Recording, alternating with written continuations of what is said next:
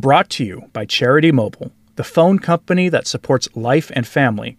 5% of your monthly plan price goes to your favorite charity. Mention offer code TRADITION for a special Christmas offer. Learn more at charitymobile.com. The Synod of Sin is behind us, at least until October 2024, and many have washed their hands of it and aren't that worried about it anymore, thinking that nothing will come from it. That view is unfortunately mistaken. It is, frankly, at best wishful thinking. Today I have a warning of sorts from one of the most infamous nuns in the church today.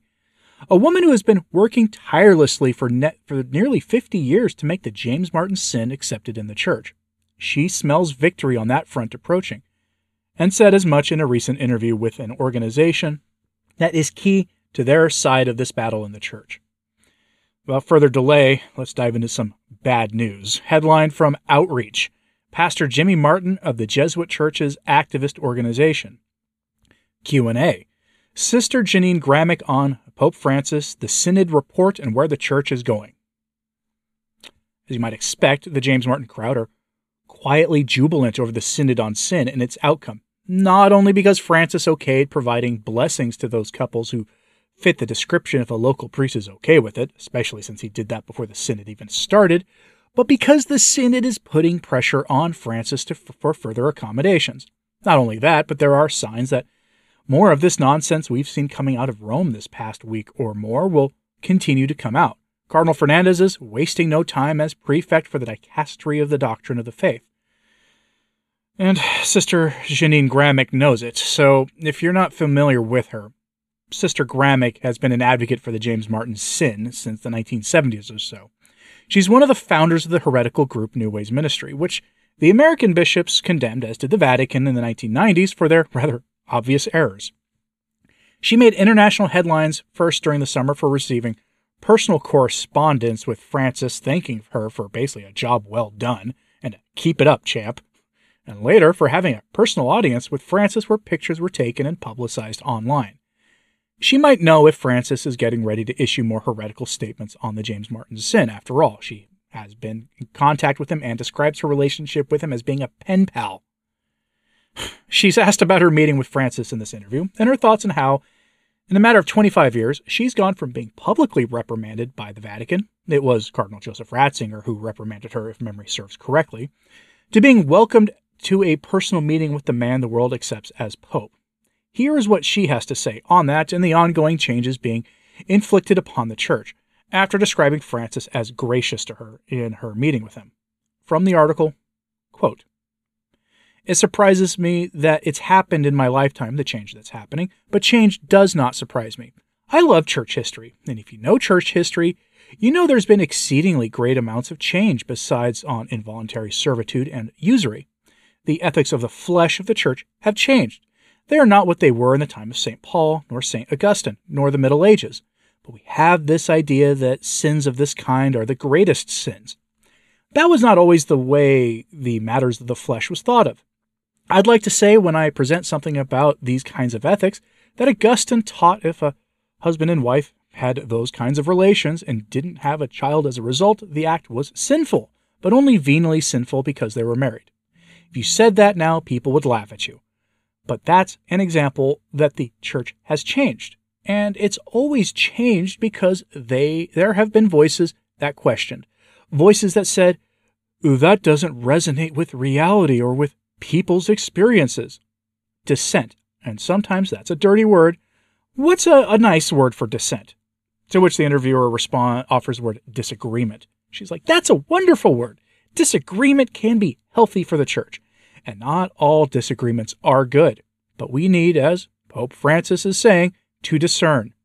In the Synod, all the different voices are being listened to, and some of them are very contradictory voices, but we listen respectfully. In time, the Spirit will let us know what direction to go in. I do think that the Spirit is working now in the church in terms of matters of the flesh, and not just of the James Martin variety. End quote. That's the classic modernist method right there. Either they root their novelties in the ancient church, for which most people know nothing about and just have to take the modernist word for it, Or they poo poo things and say, well, the world has changed and so should we. Even the church has changed on that, whatever topic they're trying to change. And here's the thing what St. Augustine said about those kinds of activities were never the formal teachings of the church. They weren't. It's part of the classic modernist method.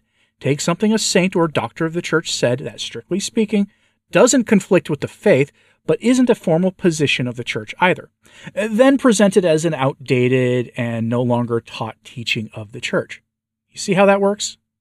From there, you can justify any radical change you want, even if that radical change conflicts with sacred scripture. Those sins she wants to be made accepted by the church are sins that scripture inerrantly teaches are sins that cry out to heaven for vengeance. It's rather strong language from the Bible on that, and if there was an organized push to make usury acceptable in the church, I'd be as against that as I am the James Martin sin. But the Synod isn't advocating for making usury okay. The Dicastery for the Doctrine of the Faith hasn't issued a document making usury okay. They're pushing the various versions of the James Martin sin, and they've been doing so now for years now, and it's just taken off recently. And that's why we oppose it. It's the issue of the moment. Don't fall for the modernist tricks on this because their playbook is pretty easy to see through once you know the tricks they like to use. Now, here, Sister Gramick expresses her thoughts on the uh, James Martin crowd, barely getting a mention in the final draft document for the recent phase of the Synod. Remember, the Synod is meeting again in October 2024, and they've already promised that they will revisit the topic and fo- focus more greatly on it. So don't assume anything is finalized on that front yet. So, from the interview, Quote, While I am disappointed about the paucity of remarks about the James Martin crowd in the final document, I am not surprised. Most U.S. Catholics and Catholics in other parts of the Western Church have become more accepting of the people in question these past few decades. They're friends with these inclinations, and family members have shared their experiences, and they are more aware of current scientific thinking on the matter uh, on the matters of the flesh.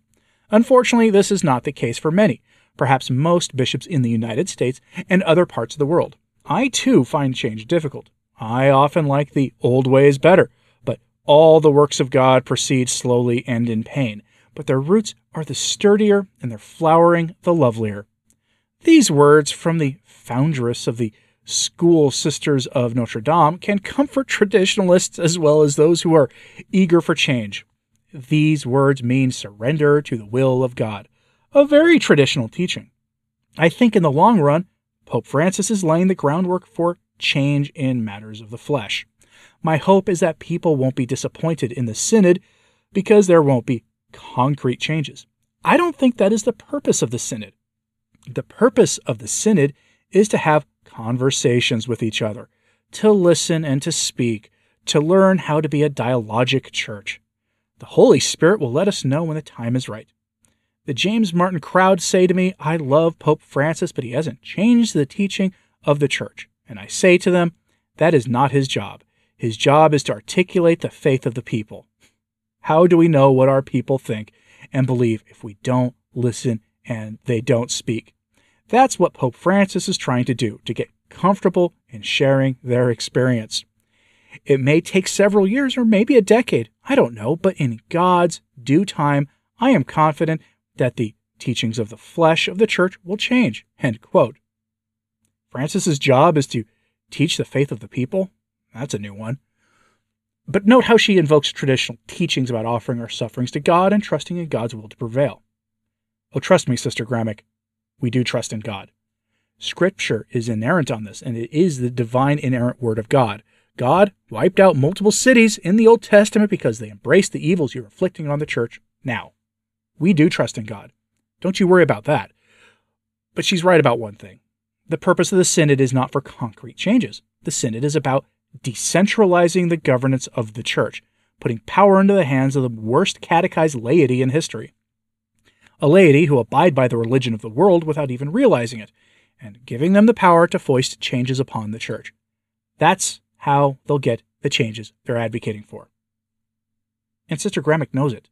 But she can't quite come out and say it. But notice that none of the official advocates for the James Martin sin are all that disappointed in the outcome of the recent synod. At least, none of the ones who are in the know. They're mostly smiles. They know what's in the works.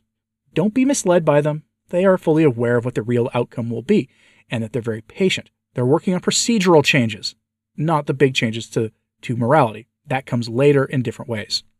Now, New Ways Ministry has been promoting their heresies since the 1970s. Waiting a few more years is perfectly fine for them. But I'm curious, what do you think about this? I always have a hard time critiquing nuns negatively because those in religious life, men and women, are heroes of mine, but heretical religious are another story entirely. That's why I was so dedicated to covering the story of the nuns in Texas and Arlington for as long as I was, and if any news on that front comes out, I thought there would be some, but I haven't heard from any of my sources on this in a while. But if there are any on that story, I'll bring it to you. But I have a hard time critiquing nuns for that reason. But let me know what you think about this. Are you are you surprised at all that she is calling Francis her pen pal?